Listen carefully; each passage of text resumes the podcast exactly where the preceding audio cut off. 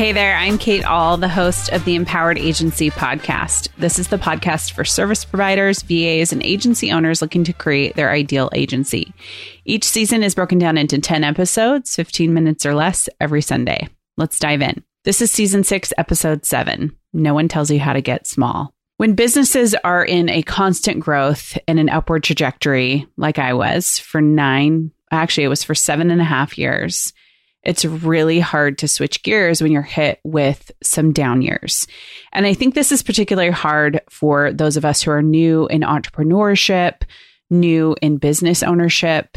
There is no real playbook that prepares you for getting smaller. And there's a lot of ideas of what getting small looks like. In fact, at a recent entrepreneurs organization meeting that I had, I was sharing my struggles with this idea of nobody tells you how to get small. And one of my forum mates said, define what small is. So we're going to talk about that a little bit at the end of this episode and where I feel like I've landed. But it was helpful to hear that. And it was helpful to sit around the table with other people in other industries who are wrestling with that same thing. And it's easy to think when you're growing your agency that it's just you, or maybe you're doing something wrong, or maybe you're not understanding something, especially when it revolves around social media. I have felt, and I have heard from many people who have felt this, that you're constantly questioning yourself and wondering, am I missing something? Am I doing this right? Does somebody else know something that I don't? What I have learned is you usually know everything you need to know. You're just in a hard spot. And it's very hard to be in a hard spot, especially when the platform that you're working on, in my case, it's Pinterest, is making a ton of changes, a ton of switches that really affect your clients' results and outcome. And there's not a lot you can do. In fact, in our agency, we've only been working with Pinterest for nine years. We have so many people on our team who are knowledgeable, who know how to go deep, look at analytics, try different things. Really, we we have everything at our fingertips. And when we hit these points where we say, man, there's really nothing we can do, it's it's hard. It's hard to express that to a client in a way that tells them we've done everything we can and here's where we're at. Now you have to make the choice. Are are we going to go through this, or are we going to choose to be done with services, which is, again, always a hard conversation. So I want to walk through um, in this discussion about getting small about six things that I feel like I've learned since July. And I would say twenty twenty-two was our first decline year. We had grown eight years in a row, quite great growth, which was amazing. And I'm so appreciative of it. But in the midst of all of this, it happened so fast. So first there's the shock and awe, and you ask yourself, how did this happen? How did I not see this? And I was at a agency mastermind. I've shared this in season five, and I was sitting around the Zoom call, and every single agency owner said, man, I really wish I didn't invest in this thing in August. I really wish I had this cash from here. I didn't see this coming. And that was comforting to me because I realized I wasn't the only one who had been hit with this shock and awe, kind of like, what? How did this happen? Because so many agencies had grown so tremendously in twenty twenty and this switch to the online world. It was fantastic.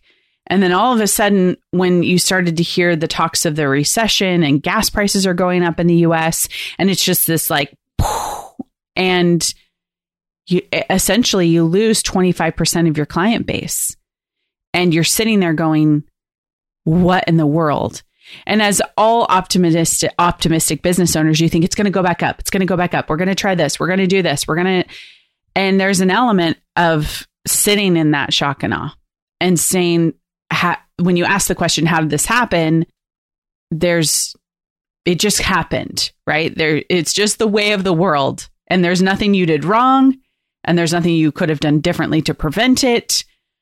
Well, there was maybe a few things, but honestly, when things hit you out of this, when you get like a right hook, you don't see it coming, right? So there's not a whole lot you can do. You can try to, you can say, I wish I would have put my hand up, but it is what it is. So first, acknowledging that was shocking. Here we are. Second is the numbers, getting super clear on them. In that optimism of hoping things go back up, it's very easy to be in a holding pattern that says, we're going to get more people. We don't have to reduce hours. We don't have to let people go. We're we're going to get it. It's going we're going to figure it out. During this time, we had a lot of unclear numbers for us, which is a whole nother separate issue. But I will tell you, if you can get very clear on your numbers, very cu- clear on your trajectory of if this, then that. So if we don't get more clients, we have to do this. And I have often wrestled with this idea of it's not personal, it's business, which kind of gets me to the third point of making hard decisions. I am such a people person. I have learned I'm also a people pleaser, and I'm very sympathetic to situations where people's lives are difficult. My husband has been laid off four times. I have lived on food stamps multiple times. I have been with little kids at home, not knowing if I'm going to make my mortgage. I know the bottom of the bottom. I have felt it. I still feel it. And every time my husband calls me and says, hey, I got to tell you something, I'm like, oh, here we go. It's like my whole body just braces for the impact of what could be said. And then he's like, I forgot to take my steak out. I'm like ready to lose my mind. Like, are you kidding me? I thought you were going to lose your job and you just forgot to take your steak out of the freezer. What? So in that sense, my body feels that sadness and pain of losing a job or losing hours. I have a very deep understanding of it.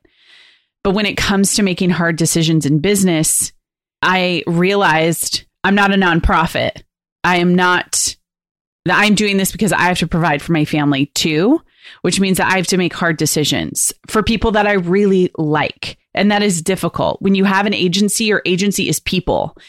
If I were to have to cut Zoom, there's no emotional attachment to it. I can be like, well, I don't really love Google Meet. It kind of sucks. I really like the filter on Zoom, but I'll go to Google Meet because it's free, right? That That's a very non-emotional decision besides the vain part that I just expressed with the filter.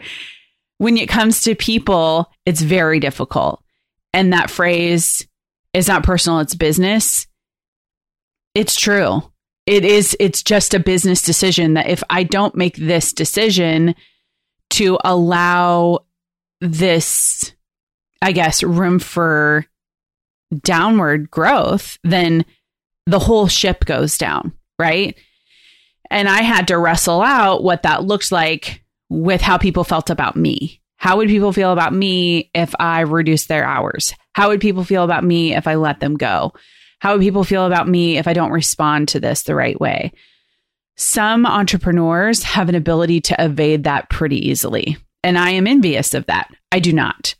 So I had to get face to face with n- the shock and awe. What are my numbers? And here's the decision that I need to make. Fourth, it's now defining what small looks like. There's a lot of talk in this online world. If you've been around for any amount of time, I've been doing online work now for twelve years. And there's always this message of grow, grow, grow, get more, do more, be more, make more, all while working four hours from the beach, right? But there's no Facebook ad that says, here's what it looks like to get small in your business. That doesn't mean small in impact. That doesn't mean small in messaging. But for me, what it means is a smaller team. I can't support the amount of people that we did before. And that's just a fact. That's what the numbers tell you. I can't support the number of hours. That's what the numbers tell us. And so getting small, getting agile means that you have to make those hard decisions. Again, that goes back to bumping up against like the sympathy, the empathy piece, right? But if I think about the person who runs a business, like let's say a burrito shop on the corner, they know that in a certain season, let's say it's summer, and they have a food cart, people are loving the burritos, right? Like they're killing it. They're selling out every day. They have a line out there. They have this like cult following. It's awesome. But if they have a food cart and it's the middle of winter and it's rainy, I live in the Pacific Northwest. It's windy. I live near the gorge. And sometimes it's snowy. The line is not going to be there anymore. And so they have to reduce their staff. It's kind of this thing of small might look like a seasonal small, but it's how do we get small during the winter so that we can maintain during a summer? And a winter and a summer in businesses look so different, right? From the burrito shop to an agency is like completely different. And that's where I feel like I'm really wrestling out what that looks like right now while I grieve the loss. And I th- that's number five for me. Grieving the loss and knowing that there are seasons of less, like I talked about with the winter, and seasons of pruning. And I don't think I was prepared for this. So some of you listening may be in your first, second, or third year of your service-based business. You might be in this space where you're like, okay, I think I'm ready to hire somebody. I think I'm ready to branch out into this. I think I'm ready to grow. You might still be growing, which is amazing. And I was too for those eight years. And then all of a sudden I wasn't. And I think I had in my mind, I falsely believed that there was going to be an upward trajectory for everything, because that's what all these ads told me, right? They told me if I just put in the effort, if I just put in the system, then I would keep growing. And it's not like I didn't interrogate those thoughts or I didn't call B S on those, but the numbers supported what was happening. So yes, it's growing. Okay, we need to hire somebody. Okay, we need to do this. Okay, we need to put this system in place or this operating system or this person here. There were all the indications that things were growing, growing, growing. And now I'm just in a season of pruning, but I wasn't prepared. And so I'm telling you, I'm passing on this piece of wisdom to you that there are times when the graph that has been going up and to the right, it's going to have a dip, and prepare for that dip. When it starts to dip, ask yourself these hard questions. Okay, what do my numbers say? What am I, what does my lead gen say? What do these other things say? How can I really get face to face with the numbers instead of doing a little bit what I did, which was b- burying my head in the sand like, oh, we're good. We're we're totally good. We're good. We're going to keep growing. We're going to keep growing. My optimism got the best of me. Last, I would say give yourself to figure out who you are in this new season. Not everybody has to do that. Not everybody has to get introspective. Not everybody has to figure out if they have a mindset issue or anything like that. I'm not saying any of those things. You might enter into a downward season and be like, all right, let's go. Buckle up, buttercup. I feel like where I am, having grown the business, I am wired as both an operator and a visionary. A lot of op- entrepreneurs are heavy, heavy visionary, which means they're quick starts. They can move. But I know what the operations looks like. I know what the visionary looks like. The operations of my company are very smooth. They're very streamlined. They are, they really don't need me. In fact, on this twelve-day sabbatical, I wasn't needed once, and that's great. So now I'm giving myself space to figure out, who do I want to be in this new season? How do I want to be my company's ambassador to help it with growth? That doesn't mean I'm going to automatically scale my team. That doesn't mean I'm automatically going to scale a bunch of different things. But I want to figure out, what do I want to do? What do I find joy in as I am in this seat of owner and C E O? And I haven't really had the luxury of doing that previously, partially because of myself, but partially because I've been growing. However, I think whether or not you're in one, two, three, four, nine years, whatever you're at in your agency growth business, I always think there's a good time to benchmark this. Who am I in this season of my business? What do I enjoy and what is difficult?